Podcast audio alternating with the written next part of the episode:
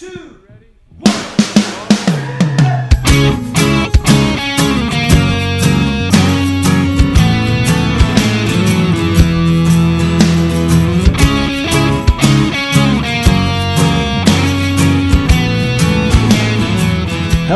and welcome to Say That, the podcast where your big questions get real answers. My name is Matt King. I'm your host here in the city of Chicago, and joining me here is Glenn Fitzgerald, the president of Mission USA. I'm feeling pretty mellow. Okay, that sounds like a euphemism for something. Also joining us, Jed Brewer, the director of Mission USA Productions. I'm excited. I'm ready to rock and roll. Whoa. That's even more worrisome. Joining us all the way from Mercury, Tennessee, one of the pastors of Christ Community Church, Lee Younger. Fellas, I'm going to get right down to it. We have a cinematic emergency. Ooh, I like I that. I feel like Lee is just not into welcoming the people. like we had a couple episodes recently where Lee says, "Yeah, yeah, yeah, you downloaded it, whatever. I got things that need to be spoken on." And while I appreciate the enthusiasm, just you know, seems a little rushed. Yeah, we I'm care. just saying it If we- an emergency. if Well, my we care about anything on this podcast, it's manners. There's no and question about that. in order to break in that protocol, Lee must have something pretty important. Okay. You've piqued our curiosity, Mr. Younger. Don't hold out on us now. Look, here's the thing. You introduced me. My voice is is responding to the welcome and the introduction anyway, so I'm just cutting through, just go straight to the emergency. Here's the problem.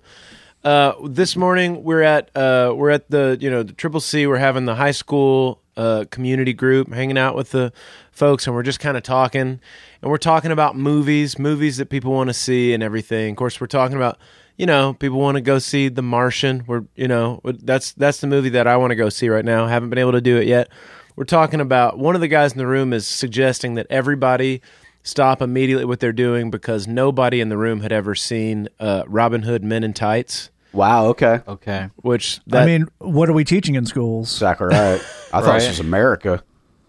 exactly. So there was a there was a big suggestion that someone you know that that that the children's go see Robin Hood Men in Tights immediately, and then one of the kids in the community group informed me that the cinematic powers that be have decided that what the world really needs is the sequel to God's Not Dead. No way. It's happening. Now, Oh, man. Lee, are you referring to God's Not Dead, starring TV's Kevin Sorbo? Because that's the only title by which I know it. Yeah, this one before before I lay out to you what the actual title of the sequel is, why don't you guys take a couple swings at what you think the title maybe is or maybe should be? Maybe uh, if you're going to sequel God's Not Dead. God's even less dead. well, we could we could uh, go classic. Say God's not dead forever. That would be one. right. Yeah. Um, right. Well, all the rage now is to you know make it so like a Too Fast, Too Furious style, where the letter of Sure, the yeah. numeric of the. But I'm trying to think of a way to do that. I mean, maybe you could turn God's not the- too dead. Yeah, sure, something like sure. that. But even just one of the letters, like you know, God's not D E two D, and just assume that people can figure it out from the context Sure, clues. sure. sure. But if you're saying God's not too dead, like Glenn's saying with the two, then it's it's also kind of like he's not too dead, like he's not very dead. Well, Which that also me makes it a think of- Princess Bride sequel in its Exactly. way. That's it. Takes me to Billy Crystal. Right. He's only mostly dead. Is it called? And I uh, I have referenced this. God's Not Dead made sixty one million dollars, so we made a sequel. no way. Domestic box office sixty million seven hundred fifty five thousand seven hundred and thirty two dollars. Oh, Christians. And foreign box office one point eight million oh, for a total of sixty two We, point we need to have a conversation, Christian. That It's comes to us courtesy of boxofficemojo.com. I call for a podcast intervention. Yeah, it's it's time. It's time. This should embarrass you. Yeah. Well, This is just silly. You say that, and you're right. But we ha- we now have a sequel. That's the world we live in. Reboots and sequels. It's- Right. The thing about people decry it, but it's a very sound business practice in a lot of ways. You say, you, you, why don't you make an original superhero movie? Well, people haven't heard of your superhero. Right. They've heard of Iron Man. Right. So if you make Iron Man three, you'll say, "Oh, I like Iron Man." Sure, I'll, I'd like more of that, please. I'll, I will, I will go see that. That's that's Right. marketing made easy. Right. Right. But now the real trick, as Marvel has done, as you know, some of these people done, you got to keep delivering. You got to have Right. something new to say, something Right. new. So I assume, and Lee, you have the information we don't know that God's Not Dead two is really going to kick it up a notch. Yeah, here's the thing. God's not dead too. He's surely alive. Ooh. Ooh, Oh yeah. Which almost feels like they're trying to preempt Glenn's winning Easter by saying he's risen indeed. Yeah. Before Yeah. Glenn can say it. Yeah. Yeah, I, I usually do my best to win Easter be, by being the first one to tweet, he is risen. yeah. And my strategy this year was to tweet, he has risen on Christmas morning. Yeah, that was good. So Still technically true. don't try and get in on that. Well, the the other se- uh, the, absolutely right. A warning for us all. The other sequel strategy um, that you see a lot in, especially in the superhero sequels, is we've got to kick up the cast. Oh yeah. You know, we had Spider Man, and there was one villain, and that was good. But in Spider Man Two, we got to have more villains. Right. And we have to get more prestigious actors. Right. You know, uh, you know, uh, Avengers One has Loki, and that's great. Right. But Avengers Two, we're going big. Yeah. We're going to get James Spader, who's a big star, Right. to be the Right. villain. So I Re- assume, real acting powerhouse. yeah, you know, that's the sequels where you call him the British bad guy. exactly right. So Lee, I assume that we went for uh, casting wise. Now, I I think I mentioned it, and if I didn't, I should have. God's Not Dead starred TV's Kevin Sorbo. TV's Kevin. Yes, the TV's Kevin Sorbo. TV's, and we recently were researching something else and found the Christian speaking circuits, Kevin Sorbo. That's right. Christian Sorbo, Kevin Sorbo has a Christian speaking agent, and you can book him to speak at your church, conference, or other meeting. Is does he have ministry experience that I don't know about? He was Hercules, Glenn. Hercules ministered to me. Did, He he had he had seven tasks. He defeated the pa- he defeated the pagans, Glenn. I see. As I understand that story. But Oh. again, because Lee is the one who, because uh, of his interactions with the children, and I assume, because if it was me, Lee has probably spent most of the day googling this. Because if you find out there's a God's not dead too, but uh, Lee, Lee, bring us casting news. Bring us, bring us the new heights they're going to take us to. Okay, so here's what we got going on. Uh, God's Not Dead 2, He's Surely Alive, to feature Duck Dynasty's Sadie Robin- Robertson. Robinson? Robinson? Robertson. Robertson. Thank you. Lee, Lee just did a who's on first by himself. now I believe that is, and I've I watched the Duck Dynasty's first couple of seasons, just kind of fell off it. Fun show. I believe this is the granddaughter Right. of uh, patriarch, the patriarch, and the daughter of the main dude who like runs the company. I think also has a uh, like a clothing line, okay. but not an actor. He's like eighteen, but so we've gone from, we've gone from TV's Kevin Sorbo to a reality show actress, and that's the part that offends me. Right. Also, I, I have I have now been doing a little research on the IMDb's here, Uh-huh. and uh, they also have starring in this one uh, Melissa Joan Hart, who some of you may know as Sabrina the Teenage Witch. Some of you who are my demographic may know as Clarissa, who explained not some of it, All but explained it all. All. And she's getting second billing to the Duck Dynasty gal. I don't know about that. Um, and wasn't she in the the Royal Shakespeare Company? Yeah, yeah. She was in a very, very progressive kind of. They did the Tempest, but Uh-huh. they flipped it, so she was playing the main person and not the daughter. And Ian McKellen played the daughter. It was a whole thing. Right. So that's so she's got those that that on her CV. Sure, her turn know. as Iago was yeah. I mean that's haunting. uh, yeah. Guys, unbelievable. You're I, not. did I say Iago because I can't remember the name of the guy from the Tempest? Yes, but none of you noticed, so don't judge me. Prospero. Incredible news. Incredible news. Okay, Okay. wow. This this is an exclusive. You won't get this anywhere else. Okay. We've been able it hasn't even been released yet. We've been able to acquire the first official trailer for God's Not Dead 2, He is Surely Alive. Wow. Oh, Okay. wow. Um, our lawyers have advised us that we aren't cleared to share this with you. Okay. Um, that we need to keep this close to the vest, but we just we we love our fans. And Okay. we're No we're doubt. ready to go to jail for them. We we want to get you the scoop. We want to get you the latest and greatest. Yeah. Um, and so we're just going to air the audio right now. We'd, we'd show you the whole thing, but it's an audio only media. Our lawyers are just broken people. Yeah. so you're going to want to strap yourselves in. This is about to get intense. Okay. All right. I'm ready. This summer, one hunter must stand against an unbelieving waterfowl. Do, do, do, do, do. Little Dennis Ducky left home to go to Duck College, where a sinful and unbelieving waterfowl, Captain Quackers, leads young, impressionable ducklings into atheistic sin. This summer, only one duck hunter can provide deliverance by shooting Captain Quackers and ending his tyranny.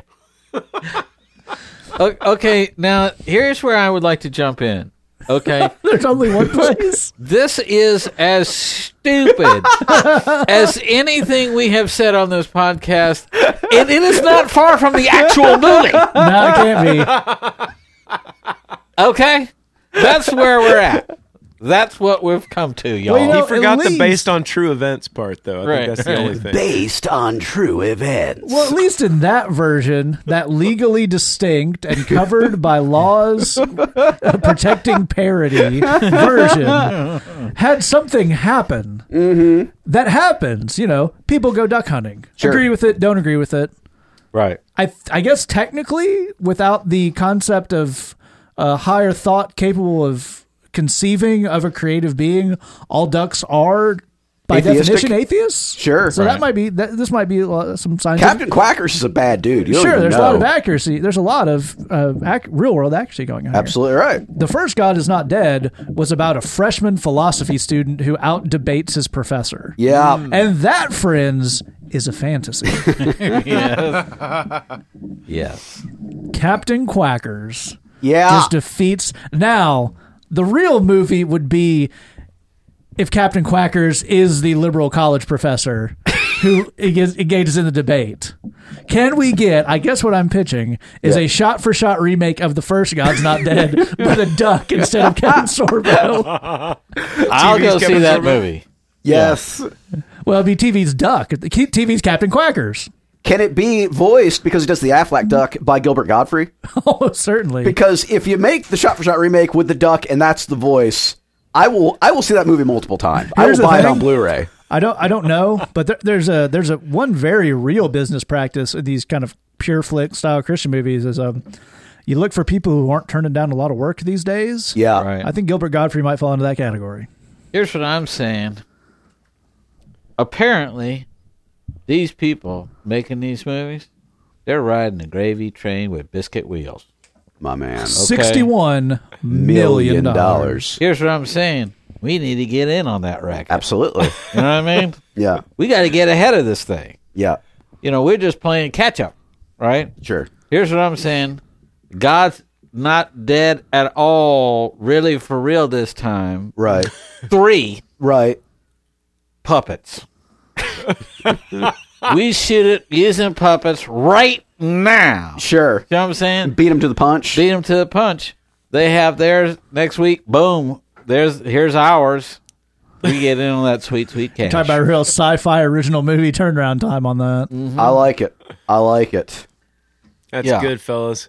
Well, uh, in light of the fact that we're now going to stop the podcast and make the puppet version of the movie, I'm going to go ahead and declare a very, very happy cinematic emergency off. Well, sure, we'd like to stop down, but we need puppets. We do. Don't get me wrong, we have puppets. We got some. We need better puppets. It's what was Definitely. that? What was that show? Uh, the sci-fi show that had puppets in it. Farscape was on it. I don't know, buddy. Oh yes, You left us behind on science fiction. That's gonna are- make you feel I did not. a I- little weird about yourself. Don't say Glenn, that. I've been too busy watching the latest sports game in order to know what would be on the Sci-Fi Channel. Ain't gonna believe that, my man. Yeah, yeah. My local sports team is far superior to your local sports team. Well, we, we got to get the good puppets, folks. We owe that to you. And a puppet of Kevin Sorbo does not come cheap, I'll have you know. We've got a unicorn puppet. We do. Sure. We've used that. Yes. We've got a uh, Caucasian policeman puppet that has been banned from the puppet bag for the bridge. That's correct. That's also true. But we got to get a Kevin Sorbo puppet.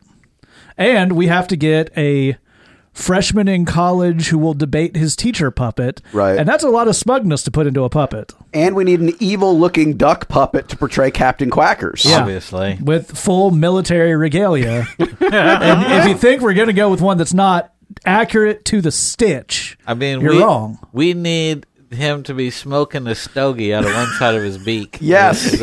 You're pitching World War II ace Captain Quacker. Exactly Yes. right. Well, in order to do that, folks, we got to have some capital.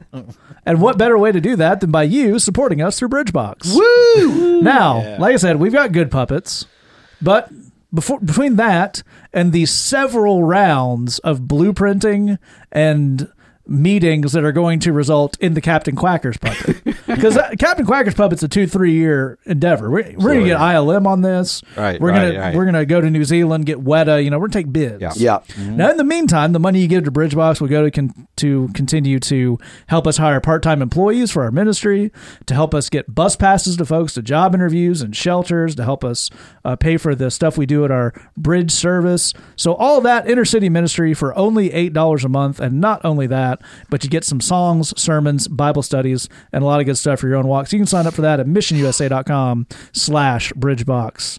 All right, we're going to jump to our first question here. If you have a question for us, hang out with us all the way to the end, and I will give you some ways to get in touch with us. First question comes into our Tumblr inbox. It is from our good friend and co-leader of the Charleston, South Carolina, say that small group, Miss Lauren Shirdewan, Imagineering Light on Tumblr, and she asks, "Hey guys, I have a question for the podcast. Can you explain what Paul means by flesh and by spirit in Romans eight five to eight? He create he seems to create a dichotomy between spirit and flesh, and it comes up a lot in that chapter. Thanks, Lee. Why don't you walk through the the kind of Bible basics on this? Sure. Uh, thanks, Lauren, for the question. We appreciate you guys, and uh, and you're right. It is something that he kind of keeps going on and on about in in this little segment of this chapter. Romans eight is cool. It's kind of like. Uh, it, it's kind of like a little handbook or manual for like your whole believing life. It's one of those chapters that if you know it, you can kind of help people walk through basically a lot of the stuff that they go through. It's kind of all in there. Um, and and this little segment that you're talking about in particular, he's trying to draw a line between exactly as you're saying. He's making a dichotomy between people who know Jesus and people who don't. He he winds up talking about how uh, you can actually know if you're a child of God because the Spirit of God um, lets you know that you're one of His kids, gives you a a desire inside your own heart to to call Him Dad. And so he's making this kind of distinction. He's saying this is what a life with God is like uh, and, and we'll draw a line between that and what a life without God is like. And so that's what the this term flesh. It's the Greek word sarxis. It's a it, it basically just means like you on your own. It's it's kind of you making it through your life without you know turning to God for any help, without turning to God for His wisdom, without turning to God for His resources. This is you doing things your way, and and and you see this kind of as you know in the context as you kind of go through this whole chapter. And, and i can tell you that that when you really start to know and work with lost people you see what paul's talking about so much. I mean so much of what i so much of you know my work is is is working with folks who don't know the lord and then watching them wake up to a life with god and and come to know him and cross over the the the dichotomy that you're talking about and it's so you know it's it's so cool to see the difference in people who have who whose entire life is this you know this sarxis thing just this life without god in it you know just li- me on my own just doing my thing. And a person who's who's wrestling and trying to walk with god. Now the one thing that's really interesting is when you flip over to like galatians 5 Paul, the, the same dude, the same dude that wrote this is saying, I actually kind of have a tug of war in my own spirit between, you know, walk a heart that wants to walk with God and a heart that wants all the old stuff from when I didn't have God in my life at all. And, and and I'm kind of going back and forth and I'm trying to win that battle, you know, on a daily basis, this little tug of war. And the difference there is that somebody who doesn't know the Lord, somebody who is walking in the flesh, that they don't have that tug of war. There there is no there is no competition there. There's this is a life without God's resources, without His wisdom, without uh, affection for Him or anything like that. And so when you see people, even if they're screwing up a lot, even if their life looks messy and looks like it's you know it's out of bounds and all that kind of stuff in these areas or you know some areas over here, whatever when you see somebody wrestling and tugging and struggling with it, this that's a sign of life. That's a sign that they do have a life of the spirit that they're waging that tug of war, that they're trying to walk with him. And so, uh, you know, and, and, and to be, you know, and I think that's all honest people to be, you know, to be frank. And uh, I know that's a tug of war that, that I'm still wrestling with. And, and uh, you're going to see yourself and other folks that are honest wrestle with and while they're on the green side of the grass. But I think that's kind of what Paul is, is, is lining out in this little segment. That's a really great introduction. And Glenn, can you pick us up kind of right there? And Lee gave us a really good introduction of kind of the as Paul puts in this chapter, people who are ruled by this flesh and how the different people who are ruled by the spirit. But what does that look like? Kind of that uh that struggle and dichotomy, as Lauren puts it, within believers. Well, I think the the idea is, as Paul is saying, the flesh wants one thing and the spirit wants the other. So the the the contrast to this uh, uh, thing of of the flesh is the spirit. That's pneuma is the Greek word there. It's the same uh, word that we use for stuff that's uh, like if something's pneumatic, it's mm-hmm. driven by air. So it's, it's this idea of something that you can feel but you can't see is sort of the the core idea behind that. And this is what's problematic for us is because that's there's part of us that is not physical and that's weird for us. We think of our total selves as our physical being. You know, sure. There's part of you that's you, uh, that's not physical. Uh, that's your spirit. Uh, the other thing that's confusing for us is we think we're basically good, and then bad things happen to us, and sure. problems and pro- struggles and traffic and then all these things, and then we do bad things. So you got to eliminate all your hangups and problems and habits and struggles and then you'd go back to being a good person. Uh, this verse is explaining to us that's not at all how this works. That we have a part of us that's physical, a part of us that is spiritual, is that's spirit, that that's not physical. And he's saying your physical body wants certain things. You know, it desires to have sex, it desires to eat food, it desires to breathe, and so on and so forth. That's what the, the flesh, and the flesh also uh, can crave, uh, you know, um, you know, objects of desire. You know, a, a fancy car or whatever the, those kinds of things are. Uh, you know, fancy physical objects, but the spirit desires other things. What's interesting, I think, for us as Christians is we're often not aware of the things that our spirit craves, that it's maybe being starved of. Mm-hmm and how that affects us because we're not getting it. Our spirit, yeah. Our spirit craves contact with God. If you don't mm-hmm. get it, you're starving to death in, in, a, in, a, in a way that, and you may be trying to fill that with things of the flesh. Mm-hmm. You're trying to do all kinds of flesh based things to get that sense of peace and fulfillment that you have from being with God. Uh, we need uh, to have love. We need to receive love from God. We crave that in our spirit. Uh, we need the peace that He uh, provides. We need joy that He provides.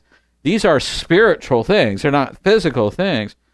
So, all too often, we see ourselves as physical and we try and apply a physical solution to everything. If I'm sad, I do something that makes me happy, but that's just doing a physical thing to bring about an emotional change. But spiritually, I'm in the same place. Mm-hmm. spiritually, I, if I'm hungry for joy, I need to go to God and receive joy in the Spirit, and then I have joy. Uh, I can do that whether I have enough money to buy something to make me emotionally happy. If I'm making that, that mm-hmm. you know, this is complicated stuff in in uh, in a way. Uh, but the other quick little thing that he's saying here is uh, to recognize you can't be righteous in your flesh. It doesn't mm-hmm. work that way. And the reason why that's important is because we spend a lot of time worrying about how much sin we might have in our flesh. In other words, there's no way for me to um, satisfy my hunger in a righteous way. I can't eat in a really holy way or breathe in a really holy way or But what know if my prayer before the meal has many mms? yeah, no. Now I can eat irresponsibly. I can eat way too much and uh, um, mess up my physical health, and that might slow me down from fulfilling my calling or those kinds of things. Obviously, I can do a lot of uh, uh, sinful stuff and irresponsible stuff with the way I handle my sex life and stuff. But there's no way for me to to make that flesh stuff be righteous. It doesn't doesn't work that way.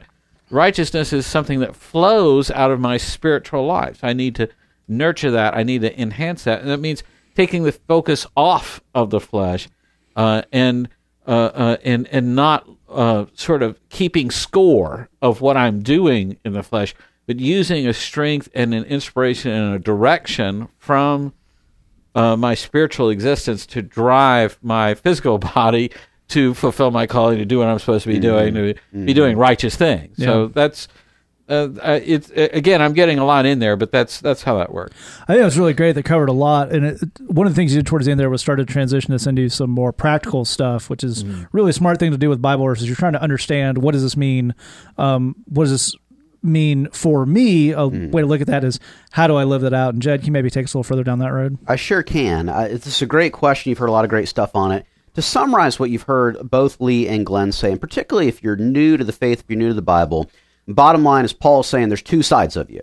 There's a part that um, really loves God. If you're a Christian, there's a party that really loves God and wants to do what he wants. There's a party that really doesn't love God and really doesn't want to do what he wants. And you want to be careful and intentional about which part of yourself you're feeding and which part of yourself is driving the train. Yeah. Because you got both sides in you, and so you want to be careful. That's that's kind of the bottom line of, of what this passage is saying.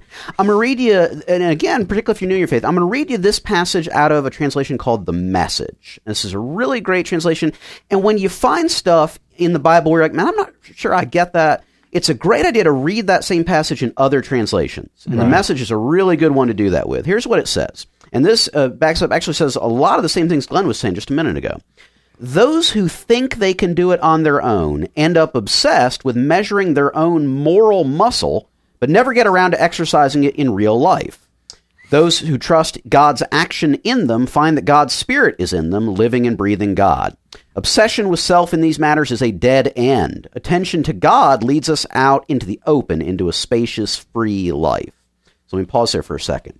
One of the things that we can do with a passage like this is use it as a barometer for saying, how am I doing in my life? Not in a guilt sense, not, you know, am I, am I keeping the right rules, but just this is describing the kind of life God wants for me. It says God wants me to have a life that is open and spacious and free. It's clear that's the kind of life God wants for me. To what extent does my life feel that way? To what extent do I experience my life as open and spacious and free? Not as a guilt thing, not as maybe if I read more Bible, I'd feel more spacious. That's not what I mean. Just is that true? To what extent is that true for my life? Because it's not going to be 100% true for anybody, but just, you know, to what extent does that feel true? To the extent that it doesn't feel true, what can I change? What can I approach differently? What can I think about differently? And it gives us, I think, a clue in this passage of one of the things we can look at. The clue is are there areas where I'm obsessing over myself? Are there areas where my focus is on my moral muscle and measuring that instead of the things God's simply calling me to do, instead of the adventure that God created me to live out? And therefore, if that's the struggle that I'm having, I, I'm not feeling free and open and spacious. I am just kind of focused on, you know, the checklist of moral obligations I'm supposed to fill. Mm. How do I shift that gear? How do I get out of putting all that focus on me and start putting it onto other people? Start putting onto loving people in Jesus' name. If I start getting involved in serving people in Jesus' name, does that take me to a place where I do begin to have more of an open and spacious and free life? And if I do start to have that experience of life that's more open and spacious and free, is that a sign that I'm headed in the right direction? And I think Right. that's what this passage is saying. Saying, yeah, there you're feeding your spirit. You're feeding mm-hmm. that part of you that is connected to the Lord, that part of you that wants to please Him and serve Him. So it's it's great stuff. And the more that we understand it, and the more that we then turn it around to say, what does this mean for me in my life? It can really give us some great insights and some great directions on how to live that out in a practical sense. It's a lot of fantastic stuff on this. There's one of the things we really do like doing on the show. and We're uh, super glad Lauren wrote, wrote down on this. Is there's a lot of stuff that is in the Bible that just comes off a little weird, Uh, if, especially if you didn't grow up in church, or if, as Jed's saying, if you, you know, I grew up in a church that used the NIV and this one uses the ESV, and there's a lot of stuff that just it all. And in, in this way, it kind of sounds like you should be able to suss it out Yeah. like spirit and flesh. Okay I, I understand that he's playing those off each other. I kind of get it but as as you learn with these guys and you're hearing a lot of years of both uh, walking with the lord and having to answer people's questions that drives you to uh, seek a little deeper understanding on your own of there's some stuff that it's just a little it's so different from our normal thought processes and anything else. But once you get it in that you know you, you talk to somebody write us in and once you get that little um just that little bit of context for it it's it's this greek word which means this versus greek word that means this and here's it in another translation and boom. This is a powerful thing. This can really change the Oh, way you look at some stuff it's really a freeing thing because one of the things you're hearing all these guys saying and especially what Jeff's reading there in the end, is one of the worst things you can do is just convince yourself that you are have or ever will get so holy that you just won't want to do bad stuff. Yeah. Right. Mm-hmm. Because that's a fiction that will be crushed Yes. pretty hard. And as we've all seen kind of in our uh, respective ministries, the people who are so shocked, it's, I wanted to have sex with this girl and I wasn't even married to her. And it just Can you believe it? Just it? blew apart my mm-hmm. whole uh-huh. conception of myself and God and reality. And come on, man, Yeah. We've all got a flesh nature. It's no big deal. That's It's not a big deal to Paul. It's not a big deal to us. That's what your flesh wants. That's that's how it is. It's, it, there's nothing righteous about it. That's totally right. And as you, it's a weird, somewhat counterintuitive thing sometimes with the Bible of really the more you get into it and the more you kind of you see the details, you see, you see the big picture, all that stuff, it, the more free you feel on it. Amen. Right. If you, it's when you just look at the, at the surface and go, uh, spirit and flesh. I have flesh. I have flesh. Do I have enough spirit? Uh, uh. And once you look at it and what he's actually saying, that's the real foundation we want to get going from. So, no, n- there's definitely no such thing as a dumb question on this show, and especially on Bible stuff. There's No nothing doubt. so basic bet. that you should be embarrassed to ask it. All right, so move on to our next question here. It came in anonymously to our Tumblr inbox, and it says, First of all, I love your podcast. Correct. Yes. um, some people would say thank you. Some people talk about how we love you back. Glenn just confirms that you have the proper reaction. That's good. Noted. You guys are so authentic and so hilarious. Correct. There you go. My question is the following: I was recently engaged and broke up and broken up with about six months ago. As a 28 year old woman, I was very much ready to get married and have kids. I feel like I'm ready to date again. Is it okay to use online dating? Is this a way of not trusting God? Should I embrace my season of singleness and not pursue dating? There you go. I, I, I kind of thought Glenn was going to jump in on the no with the not trusting God thing, but he was saving it. And not pursue dating until someone comes my way. How do you know if you're meant to be single forever? Uh, well, Glenn, you seem to have opinions. Why don't you start us off?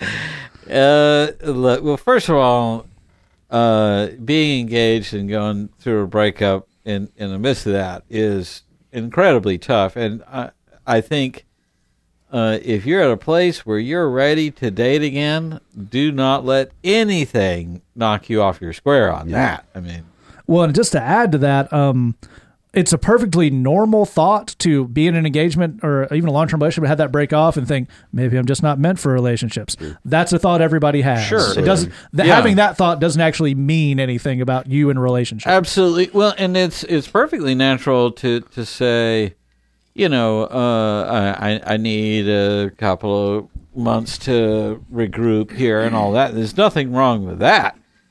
Uh, but if you're ready to date again, don't let any other anything, you know. Um, I, you know, let's maybe take it from this perspective. Christians are very concerned about what's the wrong way to date Sure. that's there's a lot of I think a lot of the questions we get are centered around there's got to be some doom or danger or horrible horrible horrible horrible way of dating full of sinful sinfulness Sure. that they are very very close to and very likely to end up Uh, getting totally. I into. couldn't agree more. You know what you did. yeah and so does God. you know, here's the thing, it, and we- we're just going to say this, and let's all get on. We're all going to start on the same page. Even the legalistic people, we're all going to start on the same page here.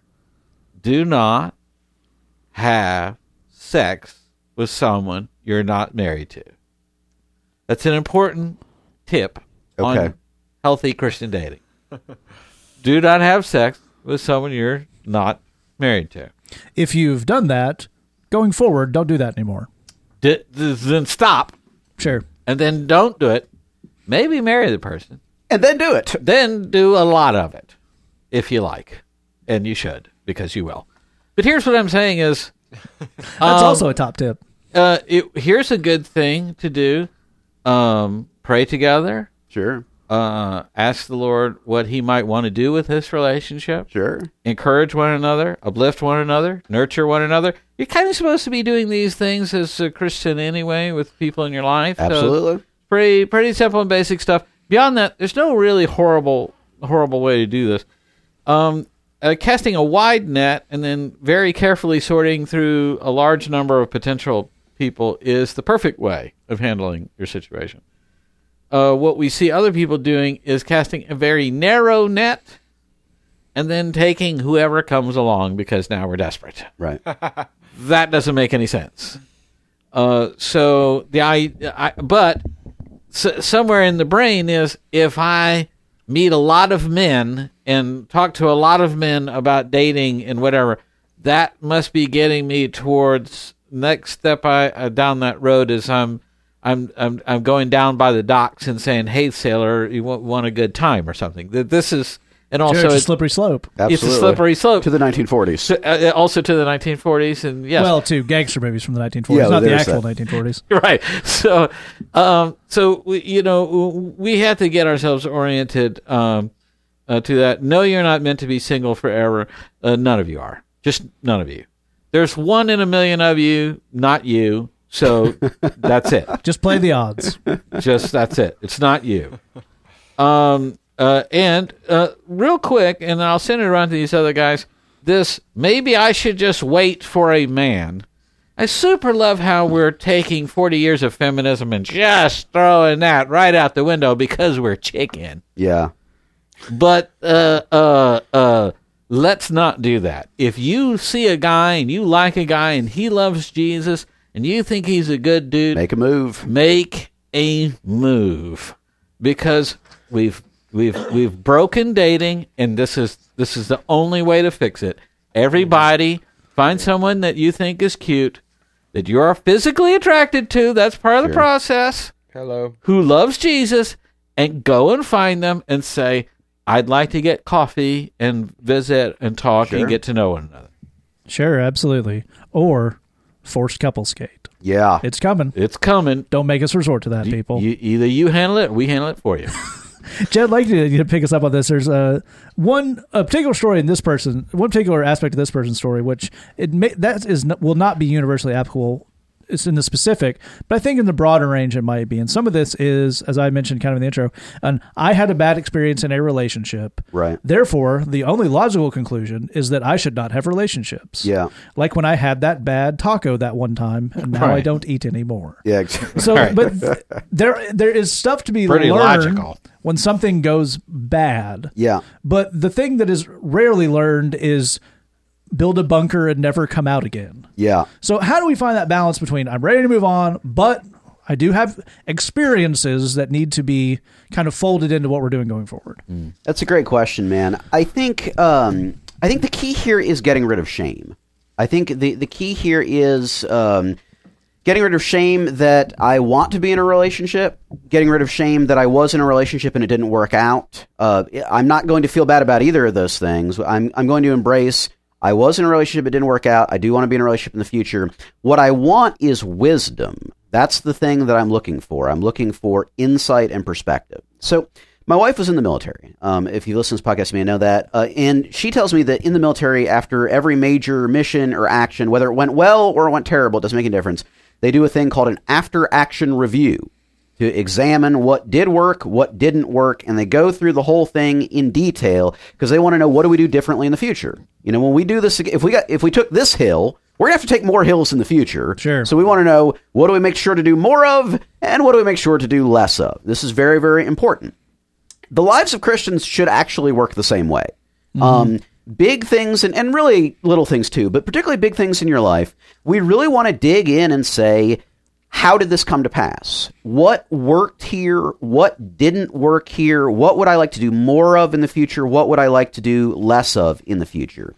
I'd strongly encourage you as you reflect on the end of this previous relationship to say, I'm going to do that after action review here. I'm going to do that AAR here. I'm not going to be ashamed of the fact that this ended. I'm not going to be ashamed of any part of it, but I'm going to look at it with my eyes open and say, what actually happened here? What was good about it? What was bad about it? What were warning signs about it I want to pay attention to in the future? What are things in the future I'm not willing to put up with? And I'd really encourage you to do that with a pastor or a counselor or a mentor. Um, you know, part of a good AAR, part of a good debrief is having the perspective of someone who can be objective about that situation. Someone who can reflect back to you, you know, these parts all sound fine. These parts sound a little bit out of bounds. You know, let's let's look you know closely at those. Maybe next time, not bright orange, a nice camo. Ex- ex- that may be why they saw you coming. Just Um, a thought.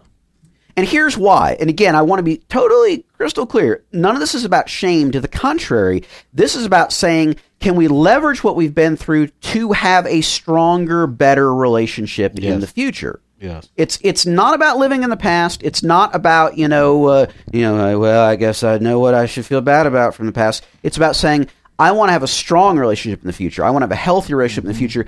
And good and bad, my experiences in the past can help me understand how to have that. They can help me understand how to live into that, how to have that. So don't cheat yourself. That's Yes. that's the key thing that, that we're saying here is leverage what you've been through to put yourself in a stronger position to take Yeah. those active steps Glenn's describing of getting on eHarmony, getting on those Christian dating websites, asking a guy out, and doing that in a healthy, productive, active, forward-looking way. That's absolutely right. And uh, up up to this point, we haven't actually. I'm glad Jed did towards the end there. We haven't uh, directly addressed the uh, question you asked about online dating um, because yes, it's good. You should do it. Yeah. It's not bad. Yeah. You should not do it.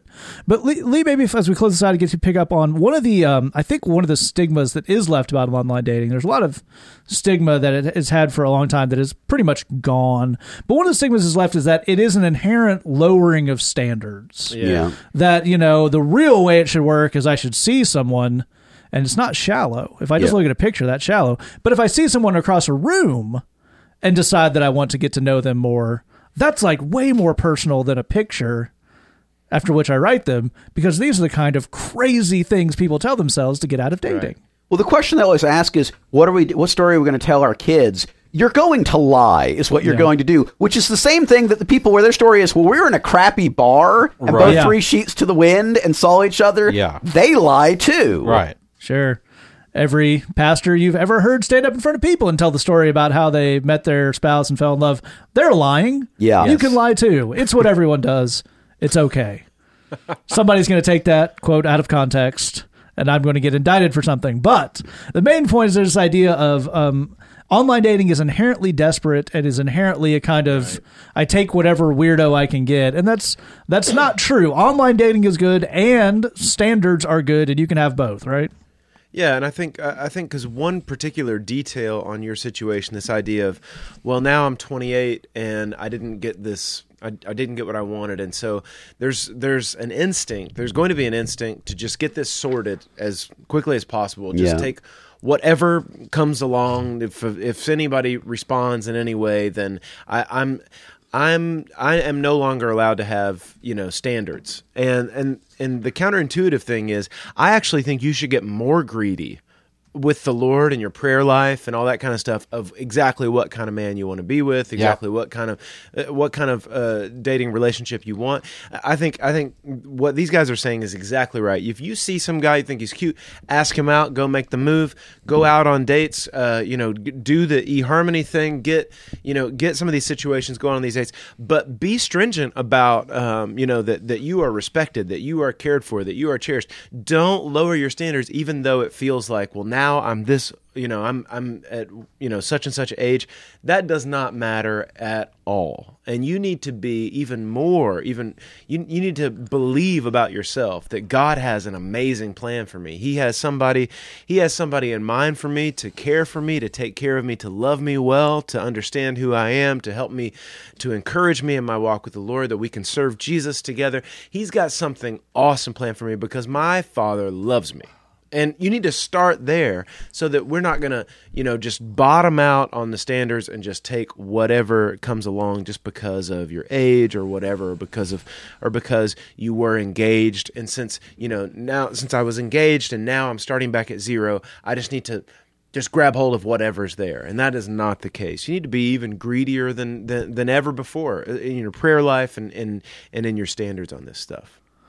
I think it's a fantastic point. It really points to a big part of where we want to land on this, which is there's never anything wrong with taking an active part in your own life. Amen. There's nothing unchristian. I think part of what screws up a lot of people in the um, long and storied process of, as Glenn puts it, Christians breaking dating, there's this idea that really the only way it counts is if there's no way this would have happened short of God Himself smashing us into a room together. Right. It is the eternal meet cute. yes. So there's this oh, there's this weird kind of thing that gets buried into the culture again because everybody who writes a Christian book or speaks at a conference has some wacky story about well I never would have expected the last place you expect to meet your wife is at a singles group at a big church that you specifically go to to meet someone. Isn't that crazy, guys? That's wild. It's wacky. But so part of that breeds into this thing that everything else is cheating. Yeah. Right. And o- online dating is the ultimate cheating in cheating the system in that what I'm just going to like make a profile that says I want to meet a nice Christian guy to marry just because I want to meet a nice Christian guy to marry. That's crazy.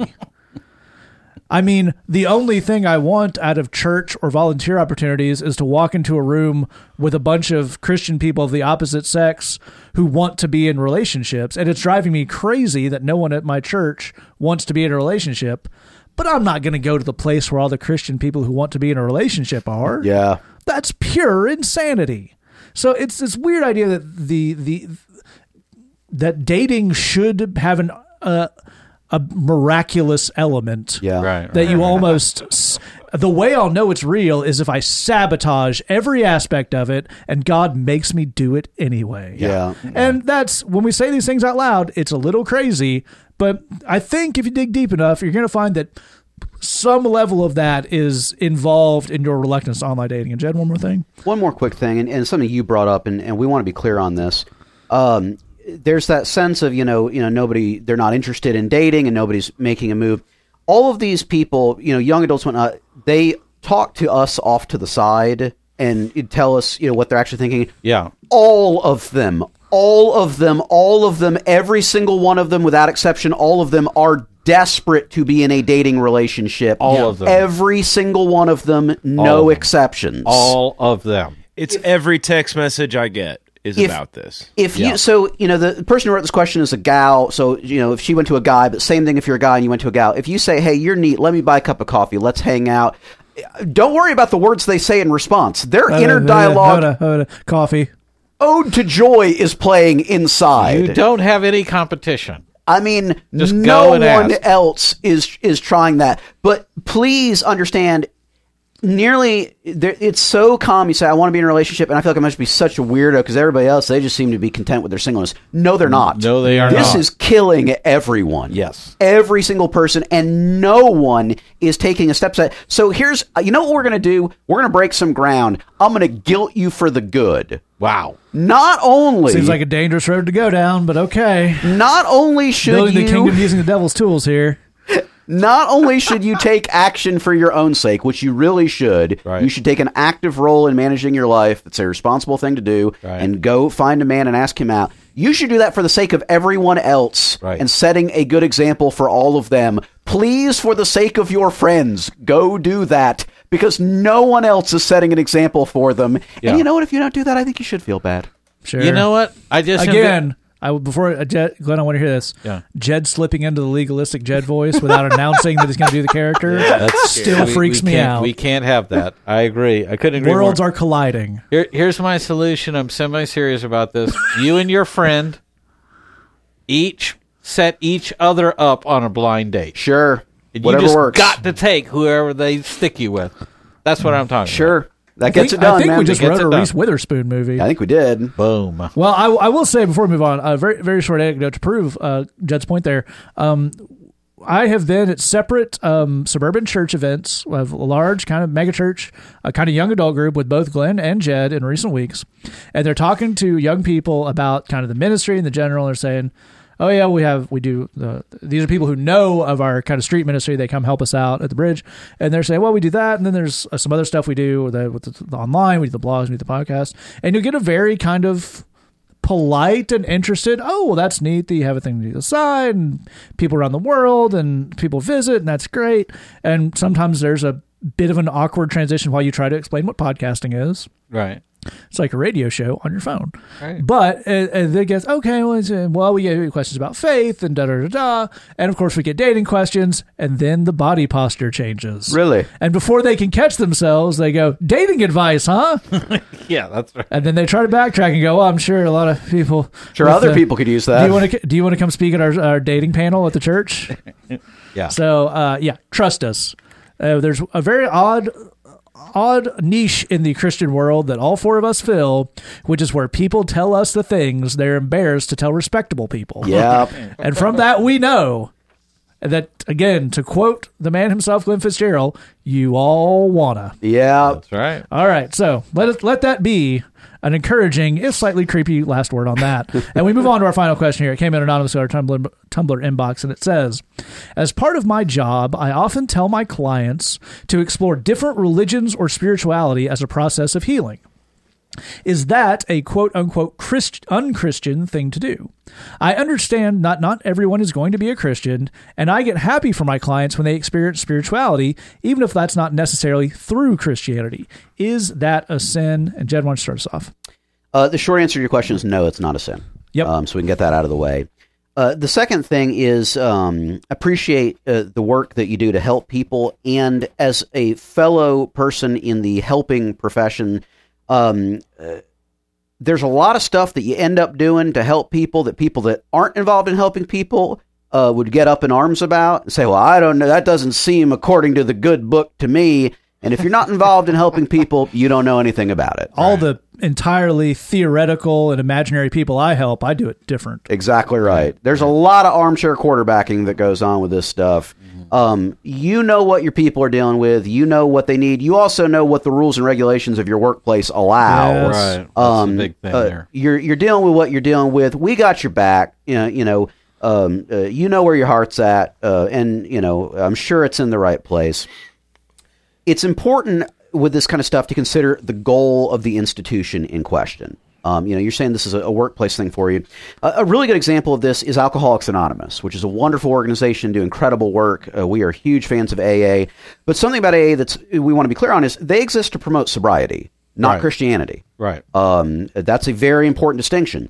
You've probably heard before of the idea of 12 steps, you know, 12 step recovery. And AA is actually, they're the people that originated that concept. So in AA, there's 12 steps to sobriety. Um, I want to read you step three, though, and this comes actually from their literature. This is a quote. Made, step three, made a decision to turn our will and our lives over to the care of God as we understood him, end quote. Well, that's the kind of thing that can and actually does piss off a lot of Christians because what, what, what Yeah. God is God. He's he- God's not dead. God's alive. God is truth. Truth's not relative. God, God, God, God, God, God, God, God. Pluralism. Exactly. Pluralism. You know, and yet these exact same people have never led anyone to the Lord or, or done anything for the kingdom. never come and- within a million miles of it. If someone with a dr- with a drinking problem showed up to their church, they would shun them out. Right. Yes, yes. They they look at this idea of God as we understand Him, and they're deeply offended by it. We may want to note all of us worship God as we understand Him. All Hello. of us, I, I, I actually like that phrase, you know, the, the God of my understanding. You know? absolutely. Yeah. But here's the thing about it: AA in that moment, they are intentionally being not Christian. They are intentionally being pluralistic. That actually is true. There's a reason for it. That inclusiveness helps many more people achieve sobriety than would otherwise be possible through something that says, no, it must be Jesus, or you can't come to this program, the end, full stop. Their goal is sobriety. Their goal is to uh, promote sobriety, help people gain sobriety. Their goal, even though it was founded by two Christian dudes, their goal is not to promote Christianity. There, and there's nothing sinful about that. Right. Sobriety is a good and important thing. It's a wonderful thing. It's a beautiful thing. There are many, many people who are not Christian. There are many people who are agnostic or atheistic who have gone through AA and have uh, who are sober today because of that program. Um, that's a boon not only to them but to their family and to their friends and society as as a whole.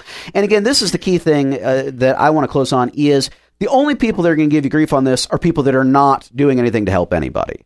Um, they're people that are armchair quarterbacking how you help other people. You know, people who are in the game, people who are involved in the helps professions know how this stuff goes. Um, you know, there's rules and regulations wherever you work. You got to abide by those. You can help people where they're at. They may not be ready um, to. Uh, um, you know, uh, uh, uh, make a faith decision for Jesus at this point. That's okay. You know, folks that actually sponsor in so in AA, the equivalent of being a mentor, they call being a sponsor.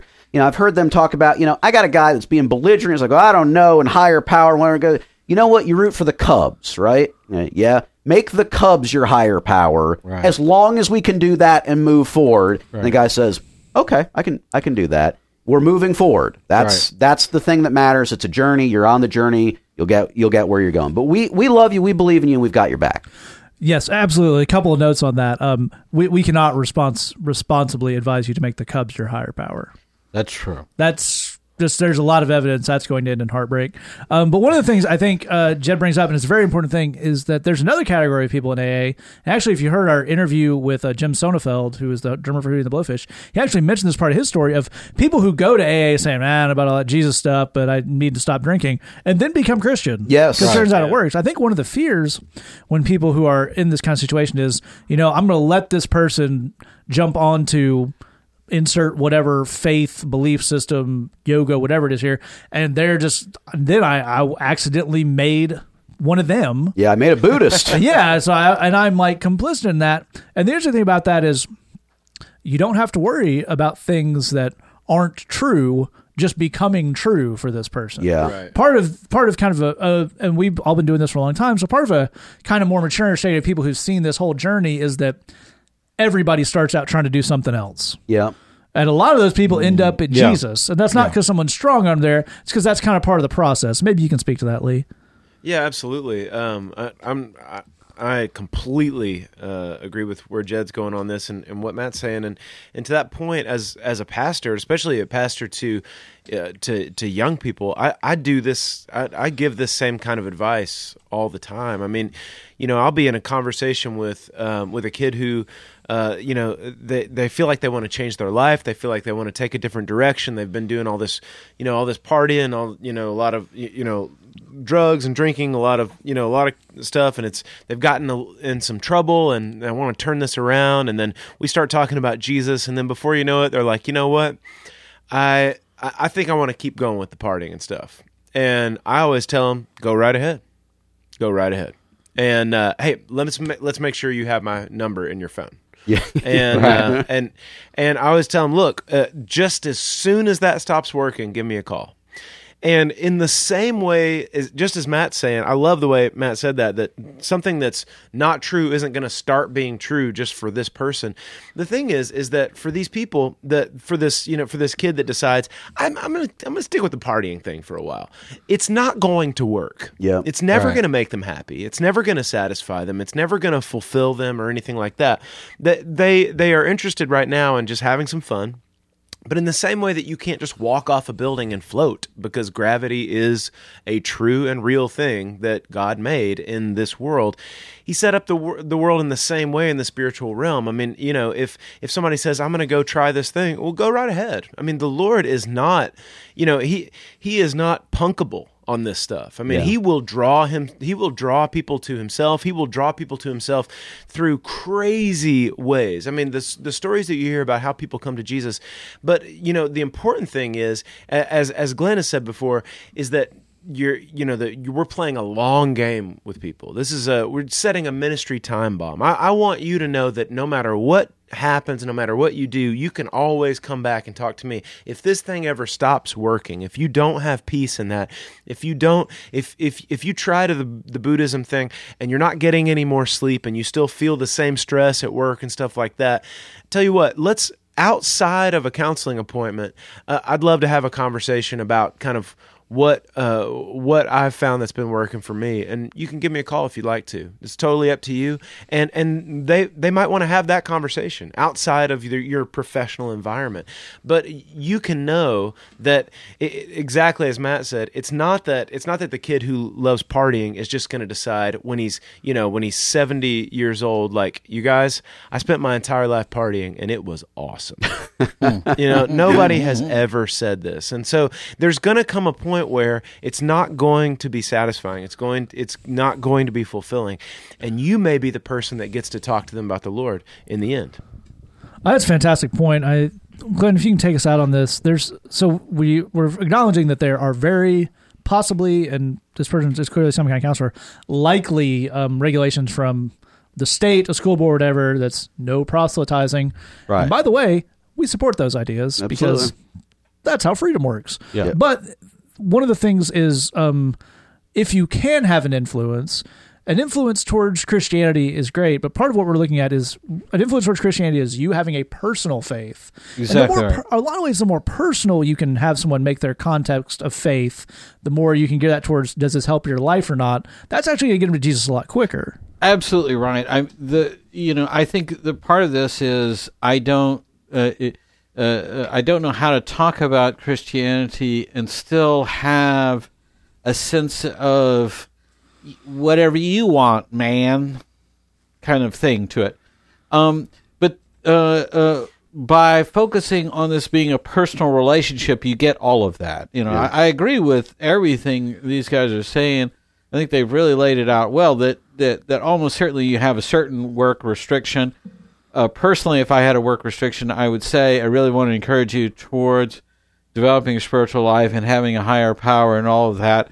It, you may be interested in what I'm on. What I'm on is the good one. Yep. Then I would point to my Bible and say, you know, That's the good one. that's the good one.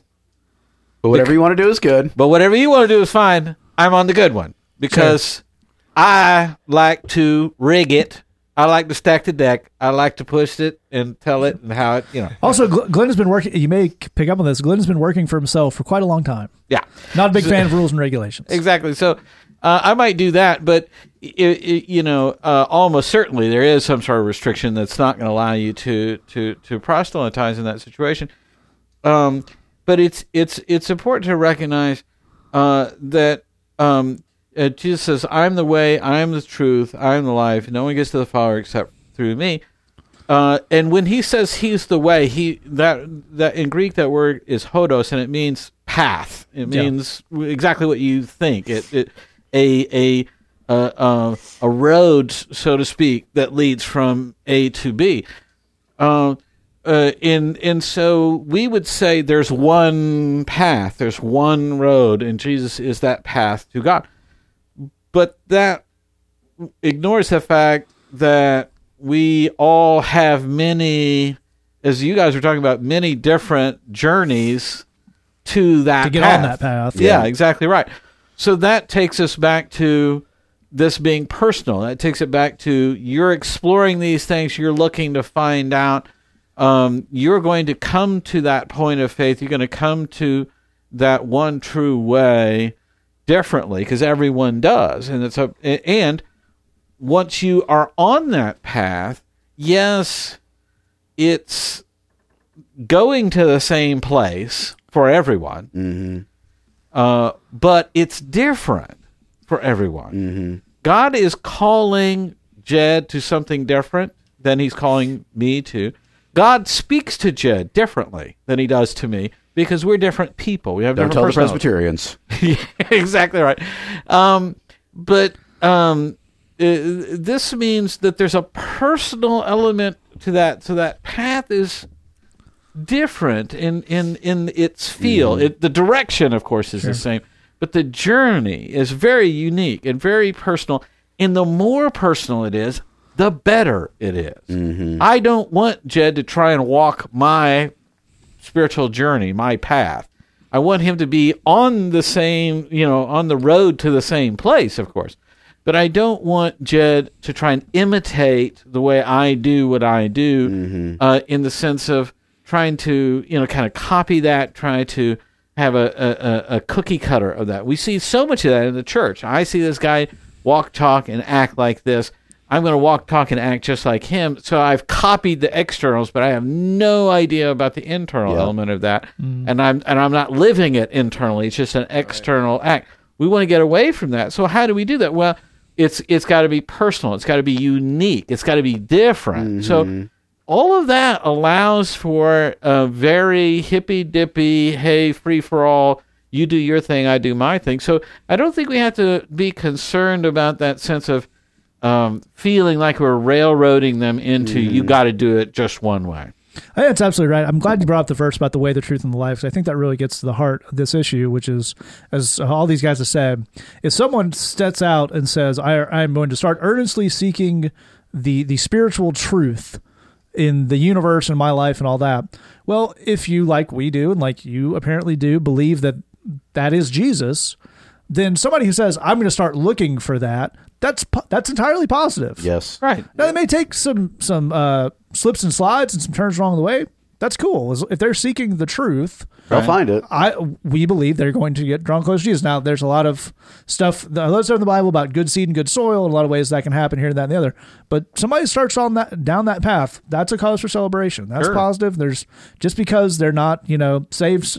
Saved, sanctified, and Holy Ghost filled on day one doesn't mean you're you're pointing them in a bad path. Mm, All right, so you have a question for us, say that podcast at gmail.com or thebridgechicago.tumblr.com. As always, we're going to take out a song here. This is a rework of an old hymn by Lee. It's a really great track. It's Take My Life and Let It Be. It comes to a lot of kind of trusting God things that we've been talking about in this episode. We're going to take out that. Thanks for listening. Just remember, we love you. God loves you. There's nothing you can do about it. My name is Professor Captain Quackers, and I'm a dirty communist, transistor, atheist, and I hope nobody tries to talk me out of my thesis that God is dead. and scene. Did we assign a first name? No. Cornelius. Of Captain course. Cornelius Quackers. Of course, Captain Cornelius Quackers.